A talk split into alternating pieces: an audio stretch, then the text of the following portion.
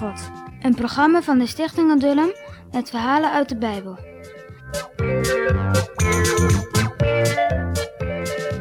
De volgende morgen stond Jozua al vroeg op. Nu zou de Heere de schuldigen aanwijzen. Fluisterend vroegen de mensen elkaar: wie zou er gestolen hebben? Een man uit de stam van Juda, Achan heette hij, hoorde wat de anderen aan elkaar vroegen. Hij zag die bange gezichten. Hij wist wel wie er gestolen had. Hij wist dat hij zelf de dief was, maar hij zei niets. Achan dacht er niet aan om eerlijk tegen Jozua te zeggen: ik heb het gedaan en ik heb er spijt van. Dat hij het niet deed was nog erger dan het stelen. Hij probeerde Jozua nog te bedriegen door net te doen of hij nergens van wist. Hij dacht: niemand heeft het immers gezien, niemand weet waar ik het gestolen goud en zilver heb gestopt. Als ik niet zeg, kan Jozua het immers nooit te weten komen. Ja, zijn vrouw en kinderen wisten het ook, maar die zullen het niet verklappen, dacht Achan. Hij deed net of hij heel vroom was. Niemand zag die Achan voor een dief aan, maar Achan dacht er niet aan dat God alles ziet en weet. Ja, dat zei hij wel met zijn mond, maar in zijn hart geloofde hij het niet. Toen Jozua al de Israëlieten bij zich riep, kwam Achan ook. Stam na stam ging langs Jozua heen. Toen de stam van Juda aan de beurt was, wees de Heere de schuldige aan. Dat was Achan. Nu moest hij wel naar voren komen.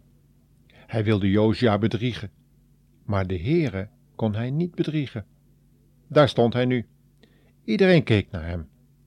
Wat was Achan bang?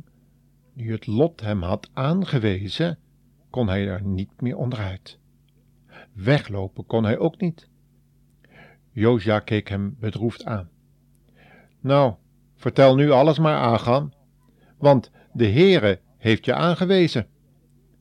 Achan kon dus niet meer zwijgen. Nu moest hij alles vertellen. Jammer genoeg was het nu eigenlijk te laat. Zijn leven kon hij niet meer redden. Hij vertelde dat hij het goud en het zilver uit Jericho had meegenomen en ook een mooi kleed. Hij vertelde ook waar hij het verstopt had, onder de vloer, in zijn tent. Achan vertelde ook dat zijn vrouw en kinderen er ook van afwisten.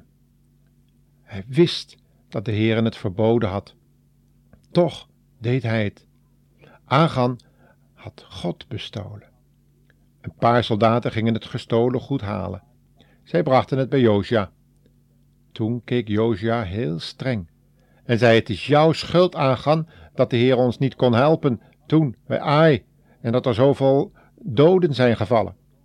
Jouw schuld is het dat dit allemaal moest gebeuren. En nu moet de Heere je in het oordeel brengen. Je ligt onder de vloek, Achan.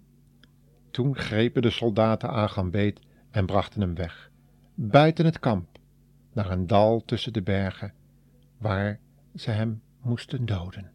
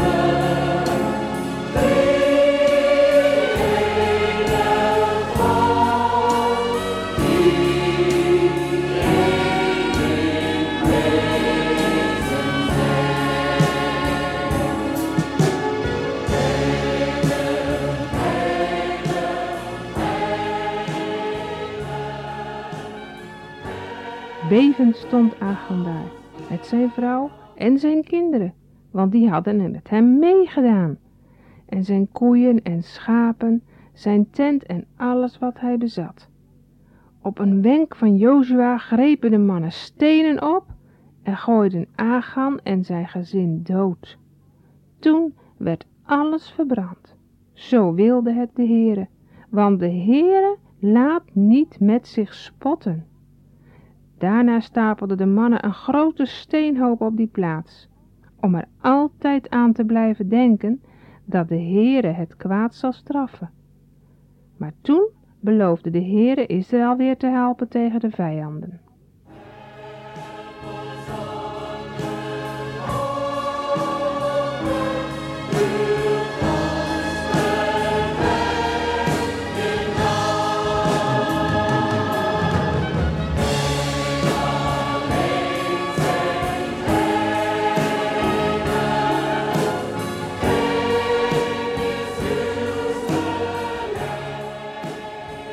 Over deze geschiedenis is er ook een verhaal bekend uit het grote China.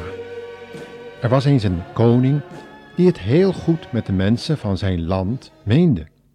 En hij wilde graag dat allen echt gelukkig waren en hem vrij dienden. Maar dat waren ze helaas niet, want heel veel waren verslaafd aan opium. En als je dat eenmaal bent, dan kom je er niet meer zo gemakkelijk af.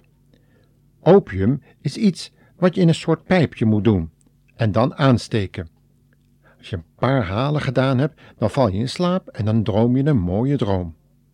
Zo was er eens een arme vrouw, was ook aan die opium verslaafd. Ja, de koning dacht, hoe kan ik mijn mensen daar dan van verlossen?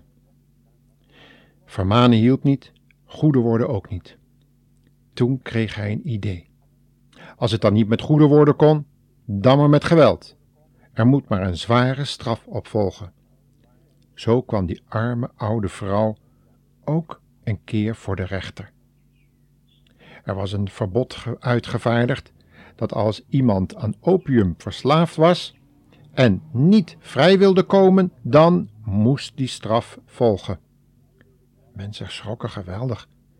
Zeker toen ze zagen dat de koning ook die oude vrouw naar voren bracht en die vreselijke straf over haar moest uitgevoerd worden.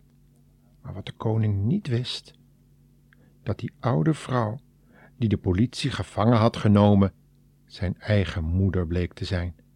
Ze was op heterdaad betrapt. O, wat schrok die koning! Hoe moest dat nu aflopen? Zou hij zijn moeder ontzien en vrijlaten? Het zou eigenlijk niet eerlijk zijn. Als de koning rechtvaardig was, dan moest die straf volgen. En hij was rechtvaardig, want op het plein werd het schavot opgericht en de beul aangesteld die de slagen zou geven. De morgen, volgende morgen was het heel druk op het plein. Honderden mensen waren er. Ook de koning. De moeder werd op het schavot geleid. De beul stond klaar met de zweep in zijn hand. De rug van de oude vrouw werd ontbloot en de beul hief zijn arm omhoog om de straf toe te dienen. Toen riep de koning: "Wacht even!" Hij ontblootte zijn eigen rug en ging in de plaats van zijn moeder staan. Hij ontving de straf en daardoor was zijn moeder vrij. Door deze daad van haar zoon kreeg ze hem zo lief dat ze de opium ervoor kon laten staan. In die liefde was genoeg kracht om nooit meer opium te gebruiken. Zo zie je, God is rechtvaardig en de straf moet gegeven worden, net als bij Achan gebeurde. Toch heeft God een middel gevonden om jou en mij en iedereen die zijn zonde op tijd belijdt, vrij te spreken. Hij kwam in de Heer Jezus naar de aarde toe. God zelf, tweeduizend jaar geleden alweer. En toen heeft de Heer Jezus voor de zonde aan het kruis geleden. Ook voor jou, voor jouw zonde. Na drie dagen is hij opgestaan om weer naar zijn Vader in de hemel terug te keren. En iedereen die nu zijn zonden belijdt, net als deze vrouw, zou eigenlijk straf moeten hebben, maar omdat de Heer Jezus die straf heeft gedragen, mag jij vrijkomen. Zoals die koning de straf droeg van zijn moeder, maar daardoor zijn moeder vrijkocht van de straf. Zo heeft de Heer Jezus jou en mij van de straf vrijgekocht. Ja, hier moet je maar eens dieper over nadenken. Maar nu zijn we weer bij de quizvraag aangekomen. Daar komt hij. Hoe werd de vloek die op dat volk Israël lag opgeheven? Dus nog een keer. Hoe werd de vloek die op dat volk Israël lag opgeheven?